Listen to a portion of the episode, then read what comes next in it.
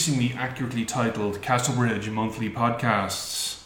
Uh, I'm Daragh O'Brien. I'm here with Katherine O'Keefe and Elaine Common from the team. Uh, do you want to say Hello. Hello.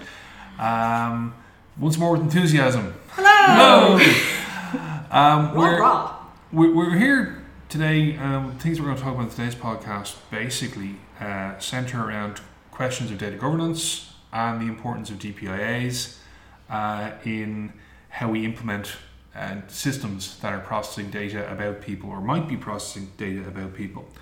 Um, now, what a blatant plug, we're tying this into our spring summer training catalogue, public training course catalogue that's rolling out at the moment. We have courses uh, running in April, uh, which are directly relevant by some sheer coincidence to these topics. So it's topical, it's newsworthy. So let's start with uh, Facebook and their uh, swipe left from the Data Protection Commissioner just before Valentine's Day. Um, Katherine, do you want to Yeah, uh, happy belated Valentine's Day, everybody. Um, so, Facebook uh, has recently rolled out a uh, dating function, you know, I suppose trying to compete with Tinder, probably Grindr as well, etc., in the US. Uh, and uh, apparently, quite uh, unceremoniously informed the Data Protection Commission here in Ireland that they planned uh, to roll the same thing out in Europe. Uh, 10 days before they plan to launch it. Which, you know, when the Data Protection Commissioner then asked for the background paperwork showing that they had done their due diligence, for instance, a data protection impact assessment, there appears to have been a little bit of uh, difficulty coming up with the documentation that they had done due diligence. I think this is a, there's a couple of aspects to this. Uh, first of all, there's the question of what what data is Facebook using as part of this dating app, and a bit of I did a bit of research because I was talking to Irish media about this, and they're basically it's a standalone app, which is fantastic. Um, but that app is pulling data from your profile and from the profiles of other users of the app within a 100 mile radius, which in Irish terms is basically reaching out to your third or fourth cousin uh, down in Termonfeckin. Um, but it's pulling all the information you have in your profile and all the information Facebook knows about you through your use of Facebook, through what you like, what you share, and how you interact with the platform. And let's not forget that Facebook also has information about what you look at on other sites as well, uh, if they have Facebook plugins installed on them, or if you're using Facebook as your means of logging into a, a third party service. Pro tip never use Facebook as your means of logging into a third party service. So that gives Facebook a fantastic amount of data to do analytics and algorithms, pro, uh, algorithmic profiling to find perfect matches, linking the genuine you to the genuine other within a 100 mile radius and purely on a consensual basis, obviously. Um, so it's something like this you would have expected, given it's a high profile product, processing special category data, data relating to sexual orientation being the, the, the, the most obvious one that Facebook would have turned up to the Data Protection Commission with their homework done and ready. But they didn't. To put it another way, an organisation that is currently subject to multiple investigations by a regulator turned up talking about a thing that was doubtless going to be controversial, but didn't have their homework with them. This strikes me um, as a almost cynical move by Facebook. This is an organization, in my opinion, that really doesn't care uh, whether the DPC has issues with its documentation or lack of documentation. I think the fact that they've withdrawn the service um, is is again another cynical move where they can say, well, actually, we have engaged and we do care about privacy.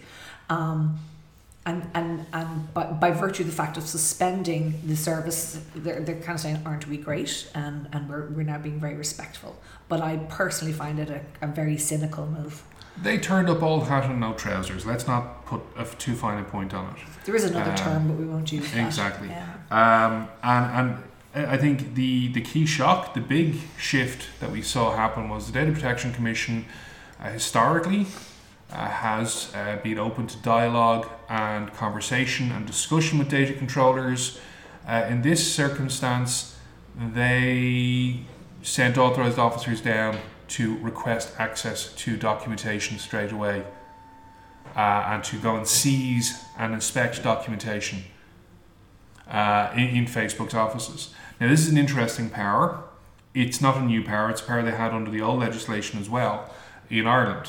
Um, They have been generally very judicious in using it. Uh, the DPC has, in Ireland, uh, tended to use a more amicable resolution style of trying to get people to do the right thing without uh, being you know, too overbearing while still having that power uh, and keeping it in reserve for when it will be most effective.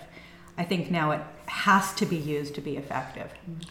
Sorry, the, so uh, the last I heard of this really was Thursday, on the morning that it happened. That the, the DPC had already engaged with them and were awaiting further documentation, further um, information from Facebook. It's now Tuesday morning. I don't know if that that's been received yet, or are they still We- are they still waiting? We don't know, Okay. and again, um, I'm, I'm always wary. In, in Ireland, we have had a historical precedent of politicians standing up in our parliament and jeopardising criminal prosecutions by speaking out of turn. So again, when we're talking about these cases, I'm always conscious that um, we don't want to jeopardise a situation where the DPC may be uh, gearing up to swing at something spectac- of, of significant value.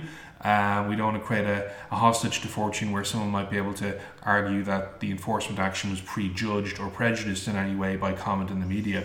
Uh, we have seen that in the UK, ironically, in relation to uh, the ICO's uh, enforcement action against Facebook, where they did have to reach an amicable settlement because someone went on the news and spoke out of turn, and that was the commissioner in the UK.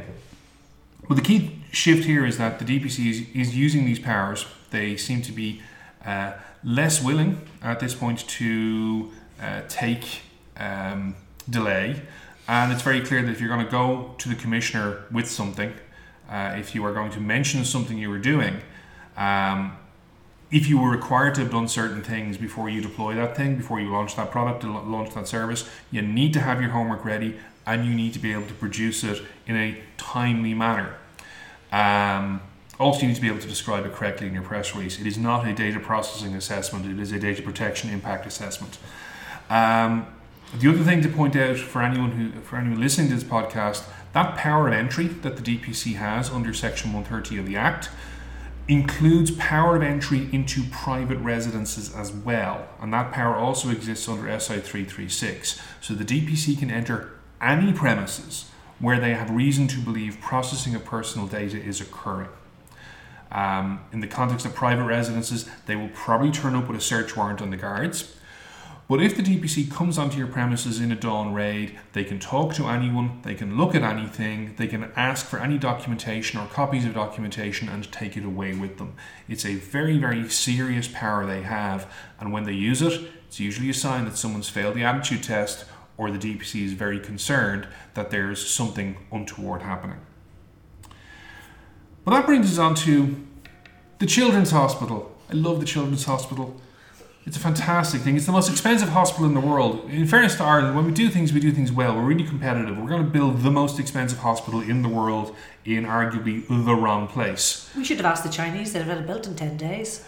And we would probably would have gotten the cameras for free. But that's the, the key issue with the Children's Hospital. Massive cost overruns, and somewhere within that budget, we've identified a story that, Katherine, you were involved in breaking back in November, as I recall. Yeah, it's a while ago now. Um, yeah, so basically, an industry blog back that at that point uh, contacted me asking for expert opinion on uh, the uh, you know, FOI that they'd uh, found information on the use uh, and uh, uh, I guess uh, contracting for a number of very very specific uh, facial recognition cameras. Highest cost possible, incredibly high spec, very specifically for facial recognition. And that, that was a security industry blog, a security camera blog. So Yeah. they, they knew what those cameras were when they saw them on the spec sheet and they Yeah. got worried. Yeah, ba- basically, the uh, industry experts in uh, uh, video surveillance went, Why are they putting this into a hospital? Let's talk to some data protection people. So that story has rolled on. Um, with an election, it's kind of dropped off the, the radar a little bit. Uh, we, we had an election here in Ireland. This whole thing they talk about election data quality, that's another story.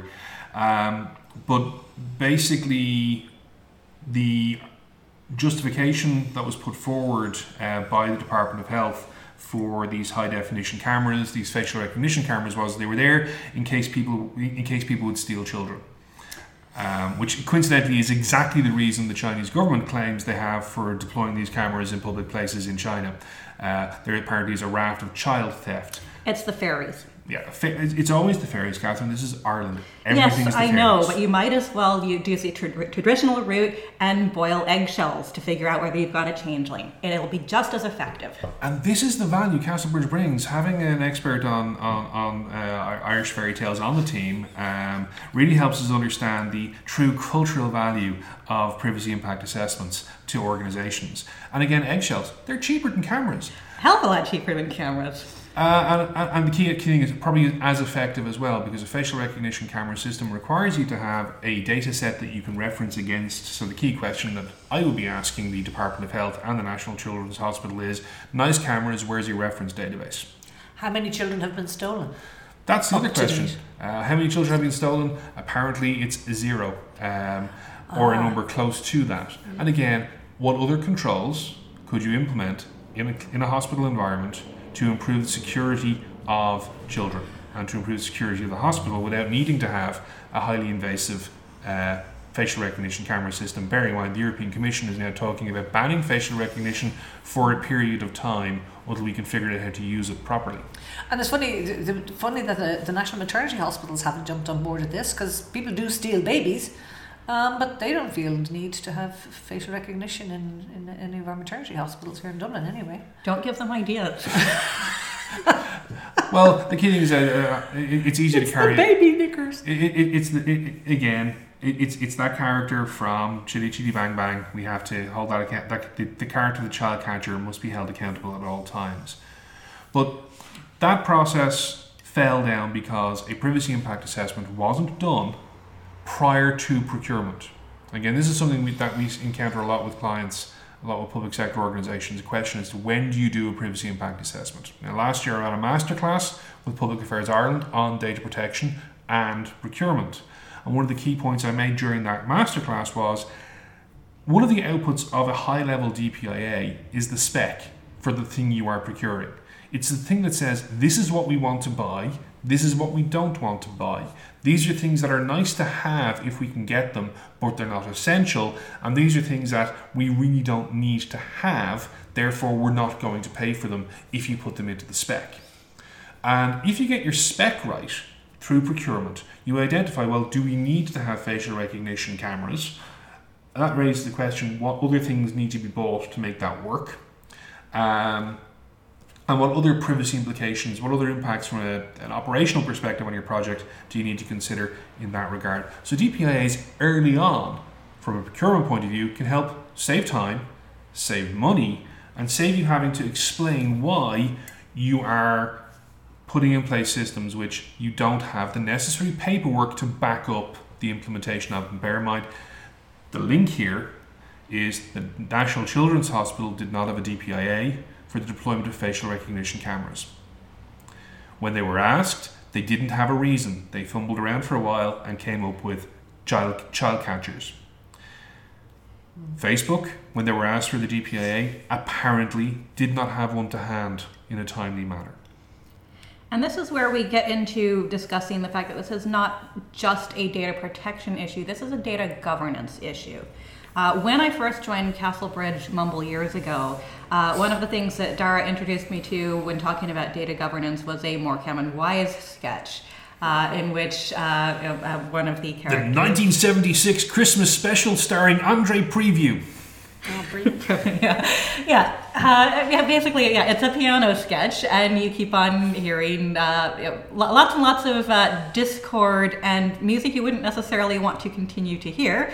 And uh, in response to the "you're playing the wrong notes," uh, the answer was, "No, I'm playing all the right notes, just not necessarily in the right order." Now, data governance, as Daragh taught me at that time, is making sure that you not only play the right notes but you're playing them in the right order. So, when do you need to do a DPIA? That is something that your governance should have uh, clarified, it needs to be done early on in the process so that you have the proper dependencies to know what you need to do and when you need to do it, what data you need, what you need to procure, what, as he said, your specs are. Yeah, it's thinking about you know what is necessary and proportionate, and it's, over, it's Exactly. overly overly used. But in the in the case of the, the the National Children's Hospital, what the upshot of not having done this DPIA is that they now have all of this really expensive kit that the DPC now know is there, so they may not ever use it. And therefore, it'll be go down the route of the voting machines. It'll be sitting in storage. Massive for- cost to- to taxpayer. massive cost. Um, so that, that needs to be uh, th- thought about as well. You know, what are the consequences, and is it necessary proportion when you're thinking And, about it? and just to pick up on Katherine's point about data governance being about playing the right notes in the right order, it's also about playing the right notes in the right order in the right context. The the analogy I draw here would be you don't really want to be playing the theme tune from Jaws at a children's swimming gala. Now that'd be awesome. would actually. Yeah, now that you mention it, Gath, that would just be hilarious. But not for the children who are nervous swimmers, and not for the parents who might be nervous around the water. Again, that wonderful, wonderful emotive music might be the wrong thing to play. Um, so again, it, data governance about putting the, as you said, Elaine, the right things in the right in the right way at the right time for the right reasons. And I suspect what's going to happen at the National Children's Hospital is that the cameras will be installed, and there will be a big red button on the wall saying, "Do not press this button."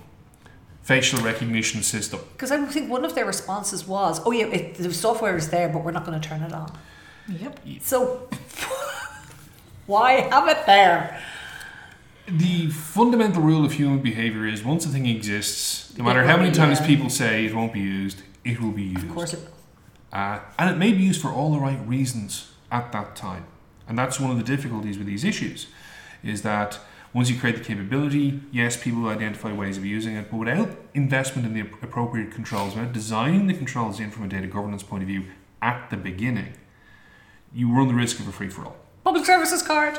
Public services card, Public services good card. example. Um, it's almost like we planned this. We so didn't plan this. Oh look, Um, the public service card is a good example of scope creep, and the DPC pointed this out in their findings um, in their investigation last August. That the original idea for the public service card may have merit, but the way that its scope of use has expanded without the appropriate safeguards and controls necessarily being put in place was the issue the Data Protection Commissioner was raising in their investigation. Katherine?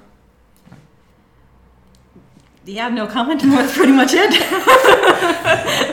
um, and that's the thing. There is no comment to have yeah, really on, on public service card. Uh, it is interesting though that in the last few weeks, um, on the 10th of February, the Department of Social Protection published an updated privacy statement that, for eagle-eyed readers mm-hmm. who who still have a copy of their data protection statement from June 2018, will see that there's actually Both of them. very few, very little difference between them, and a lot of the changes that were made were around accepting some of the Data Protection Commissioner's criticisms and findings in the DPC's invest- investigation into public service card, specifically the findings in relation to transparency and the findings and the, the, the fact that a recognition that there is biometric data being processed by the department. Now, One so- of the interesting things there, however, is that while the privacy statement uh, revised and published on the website officially, uh, as, as Daragh said, recognizes the findings in the report and uh, is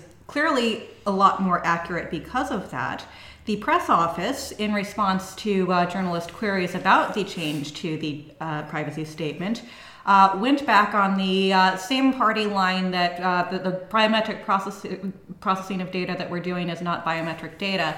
Uh, and again, there is a serious um, breakdown in communication somewhere in that department because there are clearly people who are not only trying to do it correctly, but are trying to very clearly communicate as they should in order to be compliant. That is not being done by the press office. But my understanding is in the department that the biometric software is there, but guess what? It's not being used, so therefore we're not processing it. Well, that, that's one argument that, that appears to be put forward in the past. But what is happening is they are creating a digital uh, numerical template, they call it, uh, based off the photograph that is taken when you apply for your public service card. Now, the definition of biometrics in the GDPR is data that is generated for the purposes of uniquely identifying an individual from measurements of aspects of the person. Uh, so the way that biometric signature, that, that numeric template has been created is it, as with most facial biometrics, it's things like the distance between your eyes, the length of your face, the, the, the, the proportion of your nose, things like that, which create a signature for you. So the Department of Social Welfare is act- or Department of Social Protection have actually defined biometric data measuring quite accurately. Or inaccurately. Well, well, Both. They, they, they, So they're they've used so many different definitions of biometric and what they're doing and what they're not doing that it's ridiculous. Uh, at, at one point, I think it was uh, August 2018 at this point, uh, they were just going software, photographs Yeah. on Twitter, and it made Okay. no sense. But yes, basically, what, what they describe what they're doing uh, is by legal definition in GDPR processing of biometric data. And again, they're saying, oh, we don't have biometric software, we don't have special biometric hardware. It doesn't matter. GDPR, data protection, is technology neutral. It's what you're doing with the data. But that's the bizarre thing is I read they did have the software, and it just wasn't trying. So depending on what Again, time of year software, it is, who what you've read, mean yeah. by that? Doesn't matter. But the key So thing we're is, none, basically we're none the wiser. And and this isn't unique to the Department of Social Protection, in fairness. Uh, we- I've dealt with um, clients of ours and, and queries at, at events where people are implementing uh, biometric fingerprint readers uh, for time clocking, and they're being told by their suppliers that they're not biometric because they don't keep a copy of the fingerprint, they just keep a numeric signature derived from the fingerprint that uniquely identifies the person. Now, again, to be clear, by definition in GDPR, both the fingerprint and the biometric uh, signature or template are considered to be biometric data. Yeah. Uh, and what we have ultimately with, with the public service card and with that change to the privacy statement and the response from the press office is a good example of, again, a breakdown in data governance, a breakdown in clear lines of who is actually the person who is to, who is entitled to speak and to define what those things are in the organization. I think this could be. I think this could be a subject for another day's chat because the the and, uh, and again we find it all the time with, with clients is that people write their privacy policy and go great that's grand that's done that's sorted. But nobody's actually doing the do. No one's putting it into practice. You know there's a people are saying things in their privacy policy but the actual reality is something completely different and that's going to come back and bite them in the ass at some point. Uh, there's no point in just writing a privacy policy for the sake, sake of it unless you're actually going to implement it. And, and also that clarity of communication around definitions. That's a data governance thing, making sure you have clear uh, you know, business Yes. glossary with Yeah. understandable definitions that everybody uses so they know what Business talking about. glossaries are as rare as hen's teeth, and it, I am constantly surprised at how rare they are because they are such useful things. Um, it, it, it makes it's a no brainer to actually have one in your organisation. Yeah, it's, it's a bit like trying to travel across uh, a number of European countries without a Berlitz phrase book in your back pocket. Um, or a Babel fish. in or a your Babel ear. fish in your ear, uh, for that matter. Um, the, the key issue with all of these then is it comes down to uh, prior planning prevents uh, weak performance when you are standing in front of the regulator. Uh, having your DPIA done, having a DPIA done reasonably well. And one interesting points, going back to the Facebook story for a moment, is the DPC was also looking for any documentation of decision making in relation to the processing, which would- suggest to me that they were also looking for any documentation relating to the decision not to do DPIA, um, given the nature of the data. So, Can we maybe speculating here because we're not in the room and uh, we don't know for sure what is being looked at by the DPC and what Facebook's response is. So we're going to be careful in our speculation. we are going to be very careful in our speculation, but, but I'm, I'm cynical and I've seen some stuff in my career, so I'm just making an, an informed guess of a scenario that might happen, but might not might not actually be the scenario that is actually happening. But what might be interesting to see is if they have done their DPIA and following their risk analysis uh, as part of the DPIA, that they actually said, right, we've we've done all this process. You know what? We're going to have to contact the, the DPC because that's part of the process. If you find that the, the risks outweigh uh, the rights and freedoms, then you should refer to your, your authority. Yeah, that is something that I would have expected to see. It's something that we've done with clients in the past where uh, it came to uh, the, the, creation of an app that was merging uh, various publicly available and given by consent data uh, in order to you know, uh, do something quite simple. Mm-hmm.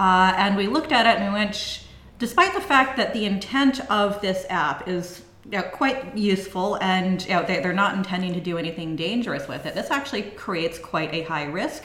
And so, again, this is before GDPR, uh, but it was still something that you did under the Data Protection Directive, the old Data Protection Acts. Uh, we went for prior consultation to the Data Protection Commission. And what they said at that point was, we want to see more. Uh, we went back and forth with them for quite a bit, and the uh, upshot of the back and forth was, you know what, this is actually too risky for the benefit. We're not going to go. And, and, and that was the client's decision, not the DPC's Yeah. decision. And, and actually, then that, that showed, like, if you want to be speculative about it, and I'm being purely speculative here, is that that's why it was so late in coming to the DPCs that the, the, the, the folks uh, in Facebook maybe decided to do DPIA after the fact.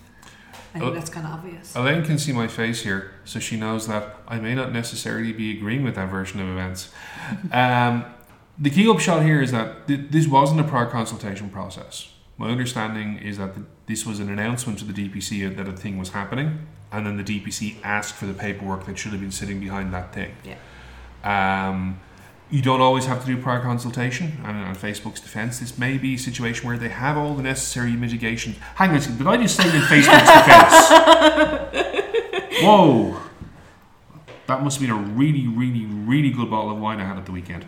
Um, but in Facebook's defence, they mightn't have necess- They might need have needed to do prior consultation. They may have all the necessary mitigations for all the high level risks and all- all the high risks of fundamental rights and freedoms that might exi- arise from the type of processing they're doing. However, if they had done that, one would have expected them to have it in their back pocket when they went to see the commissioner.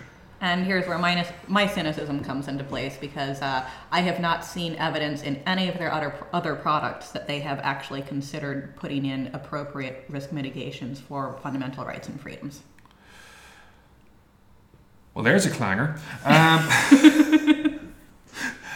so, to close out, then, we've talked about data governance, we've talked about DPIAs, we talked a little bit about the ethical issues of data and that idea of, of doing doing DPIAs that don't necessarily put in place appropriate mitigations uh, for impacts on rights and freedoms. Katherine, tell everyone about our training courses in April. Right. So, uh, strangely enough, one of the training courses that we are definitely going to be running in April is uh, running data protection impact assessments. Uh, we are running uh, two half day courses. Uh, one is data protection impact assessments, and the other is uh, data ethics 101. Because again, when we're looking at the fundamental issues here, we are looking at questions of ethics when it comes to processing data. So we do consider that very important. We'd like to have people there in the class with us so we can talk about this.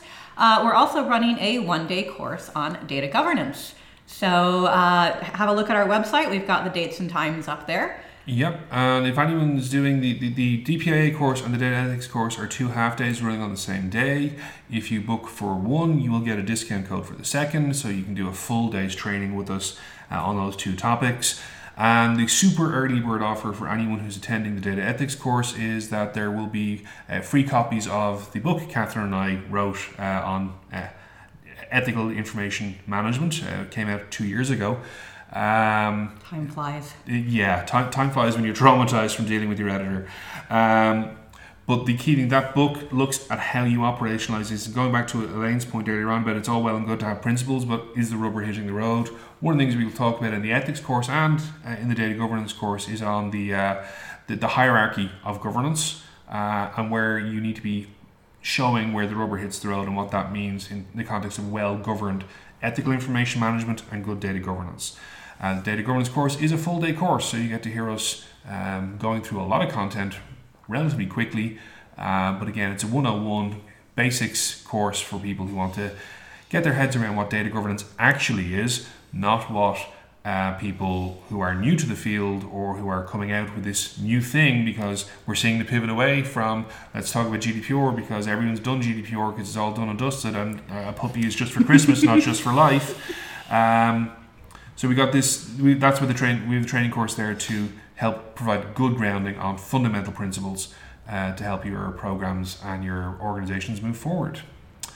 So, Elaine, anything else to add at this stage? No, I was just thinking about uh, DPIAs and the, the you know the necessity of them.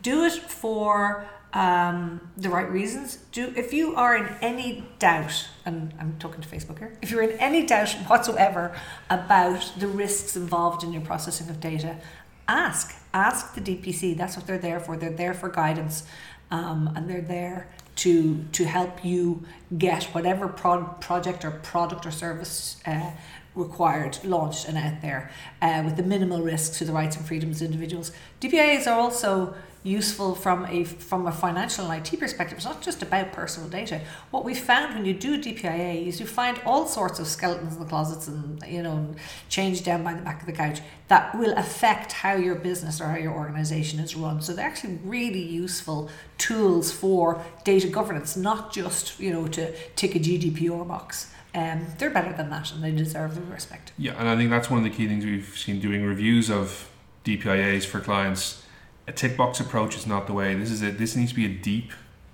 review um, and, and needs to be proportionate to the level of risk in the processing of data.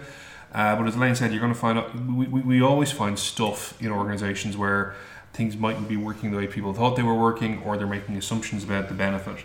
And that's why a good structured DPA methodology is important, uh, particularly one that can scale from, from different sizes of project and different complexities of project, but follow a, the same process uh, fundamentally. That's one. That, that's what we're going to be covering on the uh, the DPA course on the 22nd of April.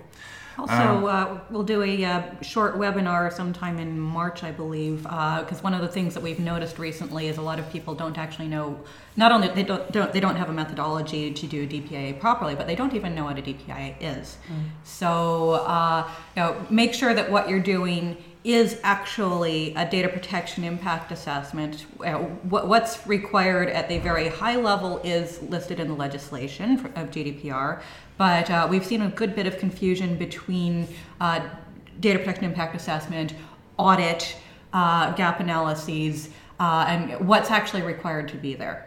So that's a webinar that we're going to be doing in March on top of our training in April. Uh, and again, that's going to be uh, helping people understand the difference between the different tools. But going back to um, the, the, the fundamentals, um, as Elaine said, the DPC is there to help. But what Facebook, the Facebook case should be a, a warning to us all that if you go to the DPC, who are very busy, who are under resourced, you had better turn up with your homework done. Otherwise, you're wasting their time you're wasting your time and you're diverting resources, their resources, away from other things that might be more important or more valuable. The better prepared you are when you go to the DPC for a prior consultation or to ask a question, the happier they will be dealing with you and the more likely you are to get an answer that will work for you. But if you turn up all hat and no trousers, they'll send the boys around. So, do your homework, put your hand up when you're not sure. Okay, thank you very much, Katherine and Elaine. We're going to call it call it now uh, and wrap this podcast up. Uh, the next podcast is out in March. We have a webinar in March and training in April. Check castlebridge.ie for details of all of those.